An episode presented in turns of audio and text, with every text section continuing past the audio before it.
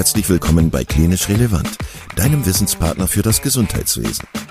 Zweimal pro Woche, nämlich dienstags und samstags, versorgen wir dich mit unserem Podcast und bringen dir Fachwissen in deine klinische Praxis.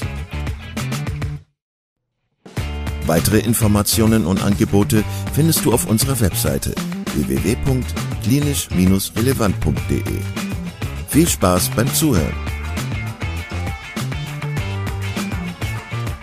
Heute mit Privatdozent Dr. Marc Pawlitzki aus der Uniklinik Düsseldorf zum Thema klinische Studien. Ja, liebe Leute, herzlich willkommen zum Klinisch Relevant Podcast. Heute mit einer neuen Folge und ich begrüße heute erstmalig bei uns Herrn Privatdozenten Dr. Marc Pawlitzki von der Uniklinik aus Düsseldorf. Und wie immer würde ich unseren Gast einmal kurz bitten, sich vorzustellen. Ja, Herr Sturm, äh, vielen Dank für die Einladung. Ich freue mich sehr. Ähm, ja, zu meiner Person. Mein Name ist Marc Pawlitzki. Äh, ich bin gebürtiger Magdeburger, habe dort auch äh, mein Medizinstudium absolviert und die ersten Jahre der Facharztausbildung. Bin dann auf Einladung von Professor Meuth 2018 nach Münster gewechselt und ihn jetzt sozusagen ähm, Januar 2022 auch als Nachzügler gefolgt nach Düsseldorf ähm, hier bin ich als Oberarzt tätig und ähm, für die Bereiche Multiple Sklerose Ambulanz, Biobank und auch Studienambulanz und versuche diese ja für mich sehr interessanten äh, Bereiche natürlich zu verknüpfen und ja. Arbeiten fleißig mit in Düsseldorf. Genau. Arbeiten fleißig mit, genau. Unser Oberthema heute, das wir uns rausgesucht haben, war ein bisschen über klinische Studien zu sprechen, nochmal zu rekapitulieren, welche Phasen gibt es eigentlich von klinischen Studien und dann den Transfer herzustellen, ähm, was gibt es abhängig von diesen Phasen im Bereich der MS gerade aktuell ist. Und äh, zum Schluss nochmal einen Bereich zu beleuchten, den vielleicht gar nicht so viele auf dem Schirm haben, sowas wie transsektorale Forschung, also die Wertigkeit von niedergelassenen Kolleginnen und Kollegen in der klinischen Forschung, aber auch den Stellenwert von Patienten, Klammer auf Selbsthilfe, Klammer zu Gruppen. Ähm, das war so unsere Agenda und ähm, da würde ich auch gleich einsteigen. Vielleicht könnten Sie, Herr Pawlitzki, nochmal rekapitulieren, kurz zusammenfassen, welche Phasen von klinischen Studien es gibt und wie die so grob sich definieren. Ja, vielleicht auch mal grundsätzlich. Ich glaube, ähm, viele von Ihnen wissen das ja auch, dass äh, es immer wieder auch vielversprechende äh, Arbeiten gibt, die wir bei PubMed finden, die dann auch immer wieder auch mal äh, auch in der Laienpresse erscheinen. Das sind ja oft auch tierexperimentelle Analysen oder In-vitro-Versuche. Und ich glaube, die große Herausforderung besteht äh, natürlich in die Translation in die Klinik. Ja, und ähm, das, was natürlich dafür notwendig sind, sind klinische Studien. Das heißt, nach der experimentellen Phase bedarf es der ersten Testung an ähm, meist gesunden Probanden und dann natürlich im Verlauf an, auch an Betroffene. Und da gibt es verschiedene Phasen der äh, klinischen Prüfung oder der Studien. Äh, man unterteilt das Große eben nach dieser präklinischen oder der, ja, der präklinischen Phase in, in diese vier Studienbereiche, vier Studienphasen.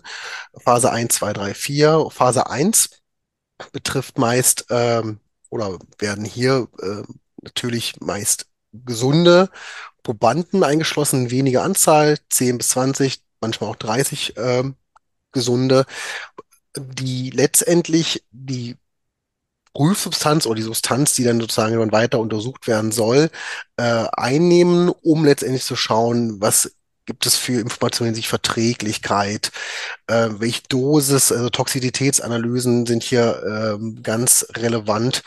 Und man möchte sozusagen erstmal schauen, was kann diese Substanz überhaupt oder was löst die Substanz eben bei Gesunden aus. Hier geht es noch gar nicht um Wirksamkeit. Wir testen es ja auch bei Betroffenen. Ausnahme, glaube ich, muss man hier mal erwähnen, sind äh, Medikamente, die für die Tumortherapie ähm, zugelassen werden sollen.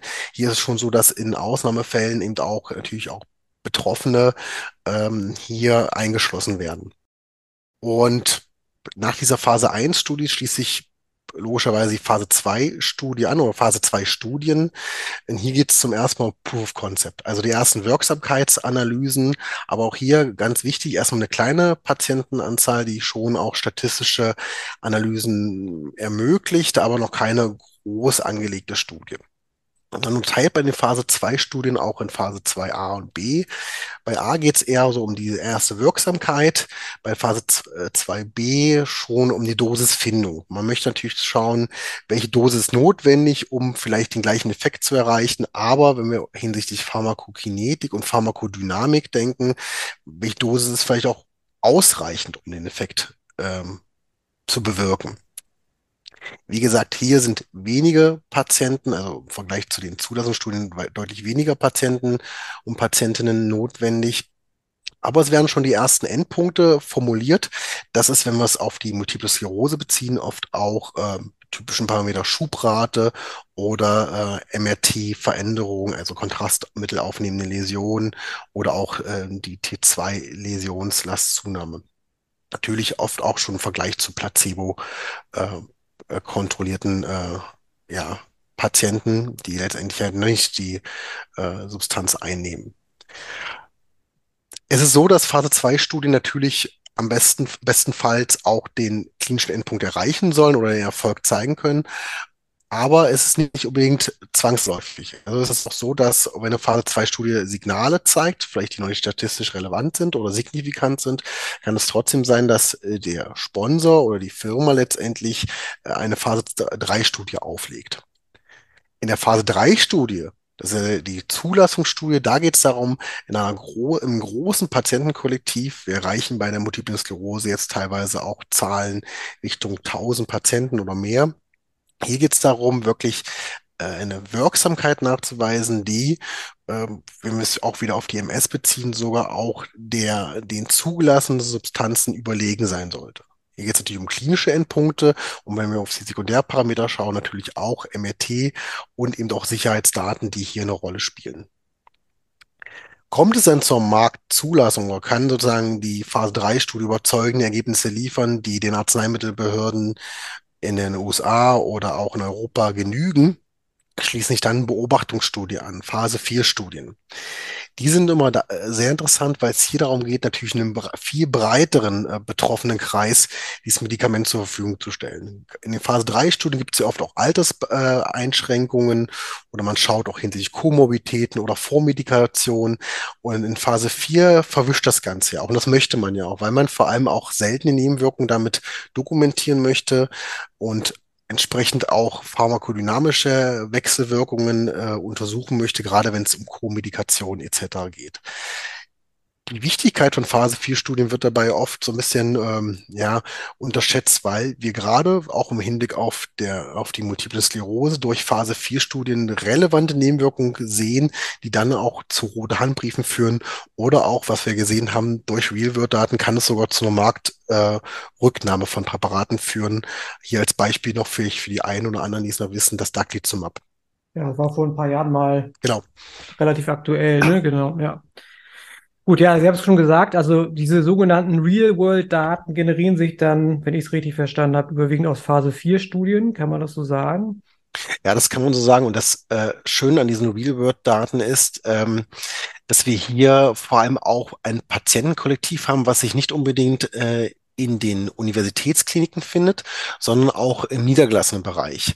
Mhm. Wir haben ja immer auch eine Art Negativselektion in den Kliniken, in denen die Studien stattfinden. Das sind ja meist eben auch die Phase 3 Studien, die ja in der Niederlassung gar nicht realisiert werden können und nur in seltenen Fällen, in Schwerpunktpraxen. Das heißt, wir haben oft ja auch in den Hochschulambulanzen, aus denen wir dieses Patientenkollektiv hier ziehen, oft ja auch Patienten, die ähm, ja vielleicht auch schwerer betroffen sind oder ähm, aus anderen Gründen uns überhaupt erst vorgestellt werden. Und in den Real-World-Daten sehen wir ja ein ganz anderes Kollektiv auch. Also Patienten bekommen auch ein Medikament, äh, die natürlich äh, aufgrund der Indikation es auch bekommen sollen, aber die vielleicht nicht die Komplexität haben, die wir oft in den Hochschulen sehen. Von daher ganz, ganz wichtig, dass wir hier auch äh, mehr erfahren.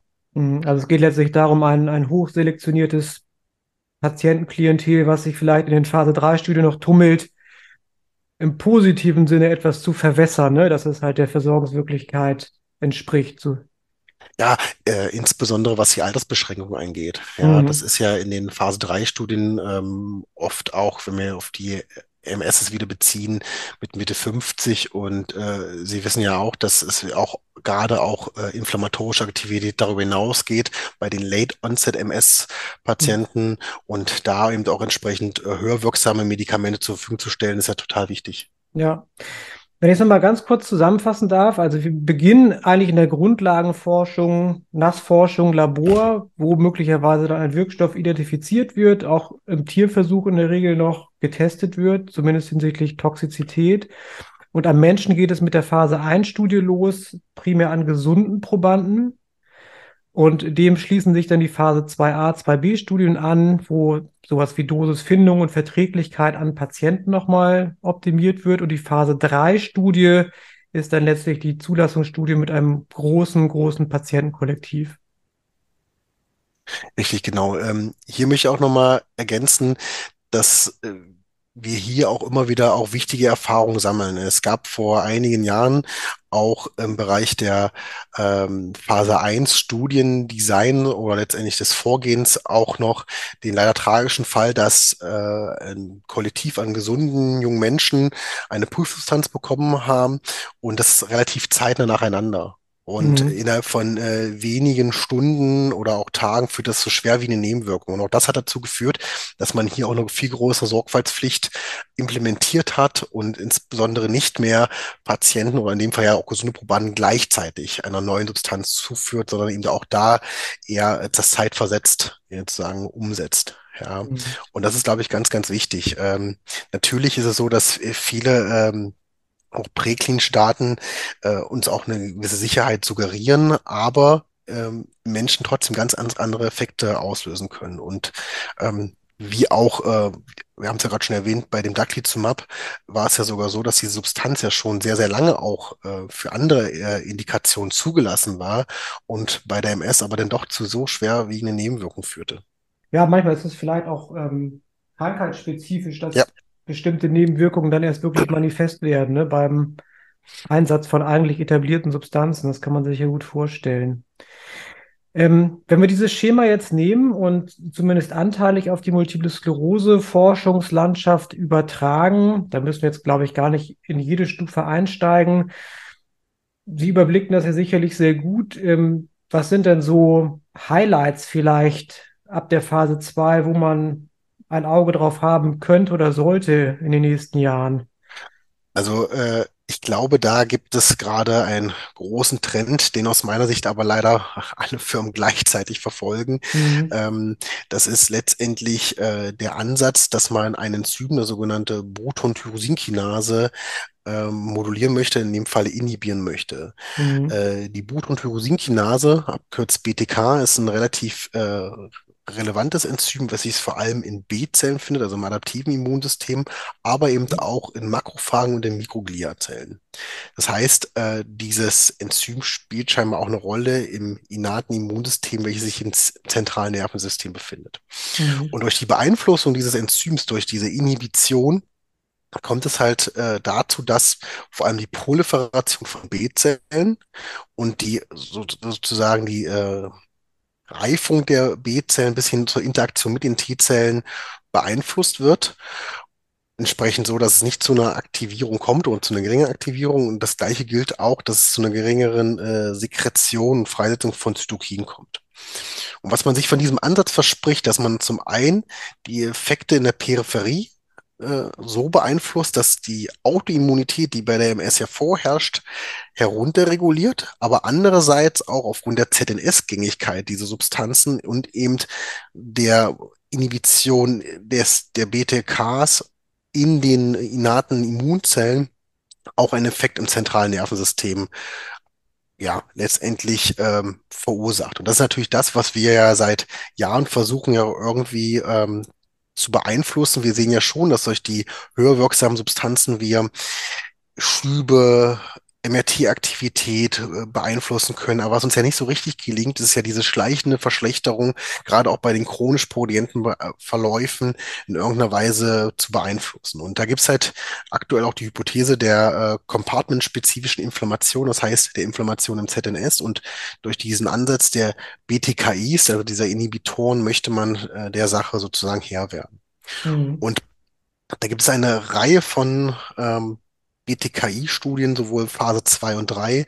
Es müssten knapp an die 10 sein. Man testet äh, diesen Ansatz auch nicht nur bei der MS, sondern auch bei der Rheumatoiden Arthritis und auch bei äh, dem Lupus erythematodes.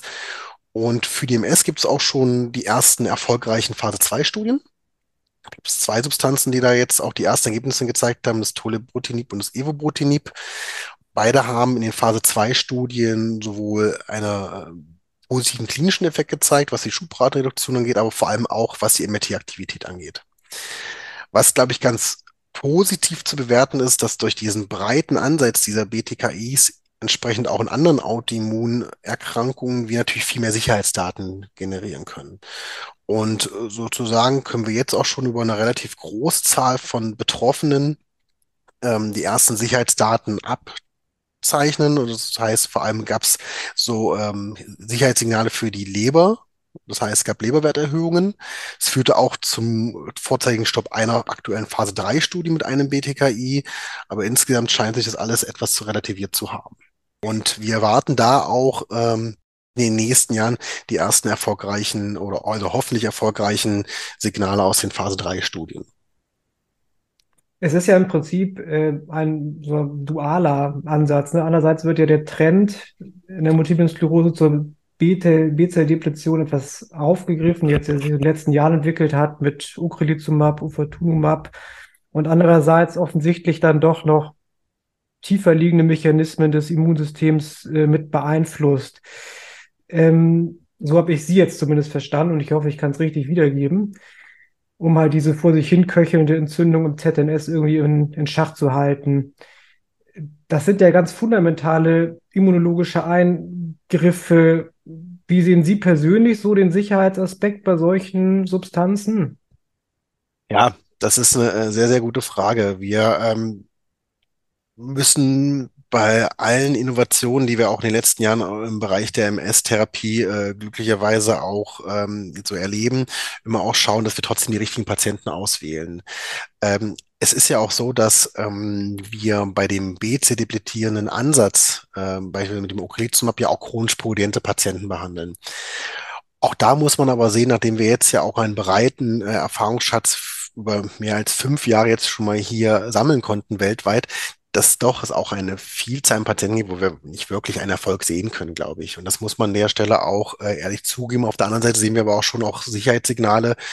Ich weiß nicht, wie da Ihre Erfahrung ist, also schon eine Infekthäufung, ein mhm.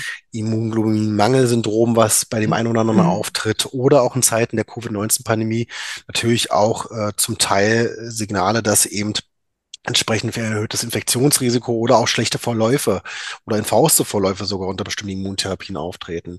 Das heißt, wir dürfen nicht vergessen, dass es äh, bei allen auch möglichen Ansätzen wir trotzdem schauen, welcher Patient soll es denn am Ende bekommen. Nun ist es so, dass man die BTKI sehr breit testet. Es gibt Studien, die es bei der sekundären, nicht aktiven äh, chronischen MS testet. Da gibt es äh, gibt's ähm, sozusagen Studien, die es bei der primär chronischen MS und natürlich auch bei der schubförmigen MS äh, untersuchen. Was, glaube ich, ganz spannend sein wird, ist eine Studie, in der ein BTKI gegen Ocrelizumab untersucht werden soll. Und das, glaube ich, wird sehr, sehr spannend sein. Ja, wie man das natürlich interpretiert, gibt es überhaupt eine Überlegenheit ähm, oder nicht? Ja, nur mal ganz klar zu ziehen für alle, die jetzt nicht so MS-Experten sind, also dieser duale neue in Anführungsstrichen neue Wirkansatz gegen eine reine B-Zell-depletierende Therapie mit dem Ocrelizumab. Ne? Das Genau. Zur Ergänzung, ja. Das Ocrelizumab äh, wirkt sozusagen nicht im zentralen Nervensystem. Da geht es wirklich darum, äh, die B-Zellen in der Peripherie zu depletieren. Ähm, dennoch hat man in der Zulassungsstudie bei primär chronischer MS auch äh, relevante Effekte sehen können, wobei das vor allem primär chronische MS-Patienten und Patientinnen betraf, die in irgendeiner Weise doch noch eine entzündliche Aktivität hatten, sei es im MRT oder doch auch eine äh, akute klinische Verschlechterung zeigten und entsprechend auch jünger waren. Ich würde jetzt nochmal einen Schritt wieder zurücktreten. Sie sagten ja gerade, ähm, dieser Therapieansatz ist in Phase 2, vielleicht ja, Phase 2 Studien. Wie ist so der zeitliche Horizont, speziell jetzt für diese Substanzgruppe, wenn alles gut läuft? Wie lange und wie lange dauert es noch bis zu einer Markteinführung, soweit man das sagen kann? Und vielleicht nochmal der große Bogen, ähm, so von Phase 1 bis Phase 3. Wie lange ist denn so ein Zeitraum überhaupt, über den wir sprechen? Von der ersten Entwicklung oder von dem ersten Einsatz am Menschen bis dann zur Marktzulassung? Also ich glaube, es gibt da auch äh, ganz gute äh, statistische mhm. Auswertung, aber man geht so rund von zehn Jahren aus, ja, wenn nicht sogar noch mehr.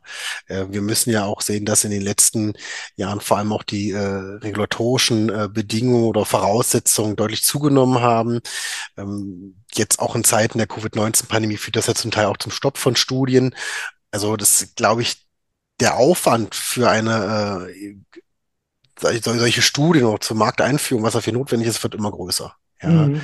Äh, und wenn wir jetzt mal auf die BTK das beziehen, glaube ich, kann man frühestens Ende 24, glaube auch eher 25, das sind die letzten ähm, Informationen, die ich bekomme, aber überhaupt mit den ersten äh, äh, ja, ähm, ja, großen Ergebnissen rechnen. Okay, aber wenn man so einen Zeitraum von zehn Jahren, eine Zeitspanne von zehn Jahren global sieht, dann ist ja jetzt zwei Jahre bis Anfang 25 gar nicht mehr so lang, ne, dass man es ein bisschen einordnen kann. Genau. Das, was ich halt, wie gesagt, etwas schade finde, ist, dass sich sehr, sehr äh, viele äh, Firmen jetzt natürlich auf diesen Ansatz so ein bisschen konzentrieren, äh, was dann immer schade wird, wenn dieser Ansatz aus irgendwelchen Gründen doch keinen Erfolg zeigt, ähm, sodass so ein bisschen auch die Innovation damit vielleicht auch ein bisschen verloren geht, bis wieder ein neuer Ansatz äh, verfolgt werden kann. Aber ähm, das haben wir eben auch bei den BZ-debilitierenden Ansätzen ja auch gesehen. Mhm. Da gab es ja dieses Jahr auch noch äh, das Ubilituximab, möglicherweise auch noch ein Medikament, was für die MS zulassen wird, auch ein CD20-Antikörper. Mhm. Werden wir also auch sehen, ob da noch ein weiteres Medikament auf äh, den Markt kommen wird. Das wird die Praxis dann zeigen, ne, wie erfolgreich dieser Ansatz war. Aber auf alle Fälle sehr spannend, auch rein mechanistisch. Und ich würde einmal noch mal weitergehen zu unserem nächsten Punkt, ähm, den Sie ja auch mit eingebracht haben, und wie Sie selber schon angerissen haben, dass sehr viel Forschung ähm, oder ja, Forschung, klinische Forschung sich natürlich überwiegend in Kliniken abspielt, das aber eigentlich gar nicht so sein muss, denn die niedergelassenen Kollegen da einen wertvollen Beitrag zu leisten könnten. Wie beurteilen Sie diesen Aspekt? Das ist ein ganz, ganz wichtiger Aspekt. Ich habe auch vorhin vergessen, ich habe noch einen kleinen Nebenjob. Ich äh, arbeite einmal äh, im Monat in einer, für einige Tage auch in einer neurologischen Praxis und habe dadurch, finde ich, den großen Vorteil, dass ich so beide Welten kenne, wenn man das so in Welten mhm. auftreten kann. Das heißt, ich sehe auch ein ganz anderes Patientenkollektiv. Und was natürlich äh, die ambulante Versorgung angeht, haben wir da einen großen, großen Schatz auch an natürlich Erfahrung der vielen niedergelassenen Kolleginnen und Kollegen, auch der, äh, des Vertrauens der Patienten zu den Kolleginnen und Kollegen und dementsprechend auch ein viel größeres ja, Möglichkeit, auch um Potenzial, diese Patienten äh, eben für Studien zu gewinnen. Mhm. Sei es nun für ähm, größere Zulassungsstudien oder auch möglicherweise äh, in, für Investigator-Initiated Trials. Also wir als Hochschule haben ja auch immer wieder neue Studienkonzepte, neue Beobachtungsstudien, die wir anbieten. Und da hilft uns natürlich auch äh, die enge Zusammenarbeit mit den niedergelassenen ähm, Praxisbetreibern ja, und um damit meinen Sie, Entschuldigung, damit meinen Sie unabhängig von der Pharmaindustrie, ne? Ja, genau. Unabhängig ja. von der Pharmaindustrie möchten wir natürlich auch äh, äh, Wirksamkeitsanalysen oder auch Effekte verstehen, äh, ja, identifizieren und auch mechanistisch natürlich einen äh, wertvollen Beitrag dazu leisten. Und da hilft es uns natürlich, dass wir immer auch eben die Patienten zum einen vorgestellt bekommen, aber auch, das haben wir zuletzt auch jetzt erfolgreich auch publizieren können, in Review-Daten gemeinsam sammeln, außerhalb von industriegeführten Phase 4 Studien, indem wir eben eigene Real-World-Studien aufsetzen. Mhm. Und ich glaube, da bedarf es noch viel, viel engeren Zusammenarbeit, auch was den Datenaustausch angeht. Da haben wir sicherlich auch in Europa natürlich aufgrund des Datenschutzes immer wieder auch Herausforderungen, aber da sehe ich ganz, ganz viel positive Entwicklungen, indem man halt auch gemeinsame Schnittstellen nutzt. Ja. ja. um entsprechende Daten auch gemeinsam zu erheben, aber auch die richtigen Patienten zu selektieren. Was Sie angesprochen haben, ist, glaube ich, auch die hohe Adherenz, also die hohe Bindung von Patienten zu den niedergelassenen Kolleginnen und Kollegen die man sich da zunutze machen kann. Gibt es in Düsseldorf spezifische ja, Modelle oder Konzepte oder regional in NRW, wie Sie sich solche Effekte schon zunutze machen? Oder waren das jetzt so die ersten Pilotversuche, die Sie unternommen haben? Also wir haben jetzt die erste Erfahrung konkret äh, am Beispiel von Siponimod sammeln können, also eine Substanz, die für sekundär chronische MS zugelassen ist. Hier konnten wir durch die enge Zusammenarbeit mit mehreren Praxen und auch sogenannten Neurozentren rund um Düsseldorf eben Real-World-Daten sammeln und darauf aufbauen sind wir gerade dabei, eben auch Schnittstellen zu finden, indem wir halt jetzt unsere Datenbanken, das heißt, wir haben ja auch eine klinische Datenbank und auch eine Biobank, die versuchen wir gerade eben mit verschiedenen Praxen zu fusionieren. Mhm. Und da ich ja nun auch in der, in der, Praxis tätig bin, kann ich da versuchen, natürlich auch da äh, einen gewissen Zusammenschluss beizutragen. Also im Prinzip ein Plädoyer und eine Ermunterung auch für interessierte Kolleginnen und Kollegen aus dem ja, niedergelassenen Bereich, sich an solchen Projekten zu beteiligen, unabhängig von Düsseldorf. Ganz generell ja. kann man sagen. Ne? Ganz, ganz wichtig. Es sind ja viele niedergelassene Kolleginnen und Kollegen, haben ja selbst auch äh, zeitlang in Universitäten gearbeitet, Forschung betrieben oder haben auch eine ganz, ganz große klinische Expertise. Und hier bedarf es wirklich einen viel engeren Austausches. Mhm. Wir haben ja oft auch in den Hochschulen natürlich auch die Situation, dass viele Assistentinnen und Assistenten natürlich auch im Rahmen der Ausbildung in diesen Ambulanzen sitzen. Und ich glaube, das ist ganz wichtig, eben auch, äh, was Sie gemeinten, Frage der Therapieadherenz. Wir haben auch wechselnde Kolleginnen und Kollegen und durch die Niedergelassenen, durch die Vertrauen der Patientinnen und Patienten zu den Niedergelassenen in Zusammenarbeit mit uns, glaube ich, können wir auch ein ganz, ganz wichtiges Vertrauen schaffen. Und das braucht es auch, denn das sehen wir ja auch, die neuen Substanzen werden teilweise so subkutan appliziert oder wenn wir jetzt auf die BTKIs betrachten, falls sie auf den Markt kommen, natürlich auch oral. Das heißt, wir haben plötzlich sehr, sehr intensive Immuntherapien, dann aber nicht mehr in den Kliniken unbedingt gehen werden, sondern halt in der Peripherie, also in der Niederlassung. Und das heißt, da geht es ja auch darum, Monitoring der Patienten, auf was ja. muss ich achten und wie schnell habe ich aber vielleicht doch nochmal Kolleginnen und Kollegen aus den Kliniken an der Hand, wenn es darum geht, mal schnell einen Patienten vorzustellen. Ja. Genau, das finde ich auch ganz wichtig, dass ich nochmal sagen, dass man so eine Art Versorgungsnetzwerk quasi für den Patienten spannt, ausgehend auch von einem Zentrum, aber ähm, es sind halt tatsächlich hochwirksame und teilweise auch hochaggressive Therapien, die so segensreich sie auch sind, im Einzelfall ja auch heftige Nebenwirkungen haben können. Ne? Das, äh, ja. ja, und man sieht das ja auch, dass nach der Zulassung natürlich dann auch die entsprechende Werbung seitens der Firmen erfolgt. Äh, mhm. Ist so alles praktikabel, setzt es doch einfach mal um. Aber die Nebenwirkung oder auch das Monitoring, da wird man ja doch zum Teil auch alleine gelassen. Und wir erleben das ja selber auch immer wieder bei bis dato sehr wirksamen Therapien und auch sicheren Therapien haben wir immer auch wieder äh, spontan schwere Leberwerterhöhungen oder plötzliches Aufflammen anderer Autoimmunerkrankungen. Und da bin ich ja auch froh, dass ich hier, sage ich mal, in der Uniklinik den Vorteil habe, andere Fachrichtungen zu fragen. Aber mhm. wenn ich in der Niederlassung bin, das kenne ich ja nun selbst auch, wenn ich in der Praxis arbeite, ist es schon schwieriger, diese Patienten plötzlich unterzubringen. Ja. Und da müssen wir engeren Austausch finden. Wir sind ja auch gerade dabei, das ist so ein bisschen unser, vielleicht als Ausblick, ein, ja, ein Dez also ein Immunoboard aufzubauen, indem wir halt versuchen, halt auch das Niedergelassene die Möglichkeit äh, zu bieten, vielleicht auch anonymisiert Fälle mal äh, schnell auf einem kurzen Dienstweg vorzustellen, auch in verschiedene Experten zu fragen. Ich glaube, das sind so Konzepte, vielleicht auch ein Stück weit das Positive an der Corona-Pandemie, dass wir jetzt auch virtuelle Konzepte halt etablieren können, um halt auch schnellen Austausch zu gewähren. Mhm. Ja, halte ich für hoch, hochgradig sinnvoll. Also sehr gute Idee. Jetzt haben wir viel über die Patienten gesprochen, aber lohnt es sich auch, also es lohnt sich immer mit Patienten zu sprechen, aber lohnt es sich vielleicht auch mit organisierten Patientenverbindungen im Rahmen, Verbindungen im Rahmen von Forschung zu sprechen? Das war ein Punkt, den wir ganz am Anfang noch aufgemacht hatten. Wie stehen Sie dazu?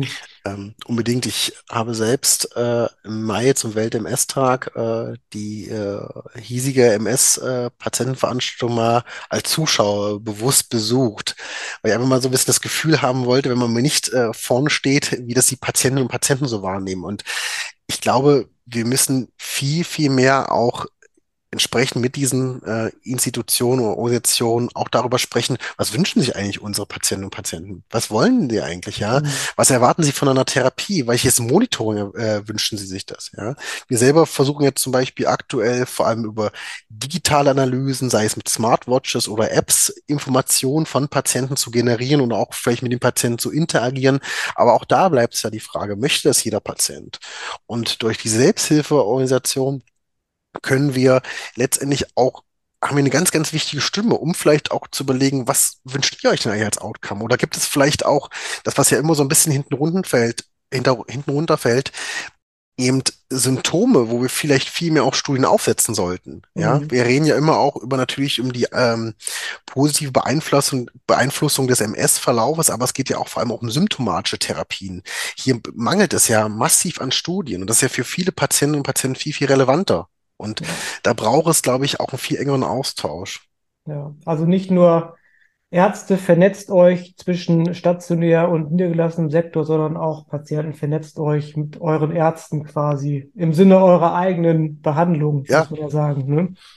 Auf jeden Fall. Also das ist, äh, ich sage ja auch immer zu unseren äh, Patientinnen und Patienten, das erste Jahr der MS-Diagnose ist ja, glaube ich, das Schwierigste, weil man verstehen Mhm. muss, was ist das für eine Erkrankung, man beliest sich im Internet. Äh, es geht ja auch darum, was ist denn Schub etc. Und wenn wir da es schaffen, äh, auch wirklich dieses Netzwerk zu bieten für die Betroffenen und auch zu sagen, Mensch, äh, du bist trotzdem, auch wenn deine Erkrankung jetzt gerade neu ist, auch ein Kandidat für eine Studie, Mhm. äh, vertrau denen oder ähm, schau mal, das macht doch Sinn, ja, das könnte auch für deinen Verlauf noch sinnvoll sein. Äh, das, ich glaube, da bedarf es halt wirklich ein, ja, ein gemeinsames ähm, Herangehen. Und dafür, wir machen das beispielsweise auch für andere Krankheitsentitäten, äh, dass wir uns einmal im Quartal virtuell eben mit Selbsthilfeorganisationen und eben Betroffenen äh, virtuell treffen und ähm, auch unsere Studien vorstellen. Ja, Ja, damit auch die Patienten eben auch up to date bleiben. sehr schön. Ja, Herr äh, Pawlitzki, dann danke schon mal für diesen kleinen Ritt und diesen Ausblick in aktuelle Forschungsaspekte, den Überblick über die klinischen Studien und auch die wichtigen Impulse zur transsektoralen Forschung. Es hat mir viel Spaß gemacht. Ähm, wie immer habe ich eigentlich äh, fast mit am meisten gelernt, glaube ich. Ähm, ich hoffe, Ihnen hat es auch ein bisschen Spaß gemacht und ich würde mich freuen, wenn Sie bald mal wieder bei uns vorbeischauen. Ja, vielen Dank äh, für die Einladung und äh, ich freue mich auf die Fortsetzung. Vielen Dank, dass du heute wieder zugehört hast und unser Gast gewesen bist. Wir hoffen sehr, dass dir dieser Beitrag gefallen hat und du etwas für deinen klinischen Alltag mitnehmen konntest. Wenn dem so sein sollte, dann freuen wir uns sehr über eine positive Bewertung bei Apple Podcasts. Falls du Lust hast mitzumachen und es einen Themenbereich gibt, in dem du dich besonders gut auskennst, dann melde dich doch gerne unter kontakt@klinisch-relevant.de. Gleiches gilt, wenn du Themenvorschläge oder konstruktive Kritik für uns hast. An dieser Stelle auch der Hinweis auf unseren Newsletter, den du unter www.klinisch-relevant.de abonnieren kannst und der dich immer auf dem Laufenden hält. Wenn du dich für unseren Newsletter einträgst, bekommst du einen 5-Euro-Gutschein, mit dem du in unserer Fortbildungsakademie einkaufen kannst. Wir wünschen dir jetzt bis zum nächsten Mal eine gute Zeit und freuen uns, wenn du bald wieder einschaltest. Pass auf dich auf, bleib gesund. Bis zum nächsten Mal. Ciao.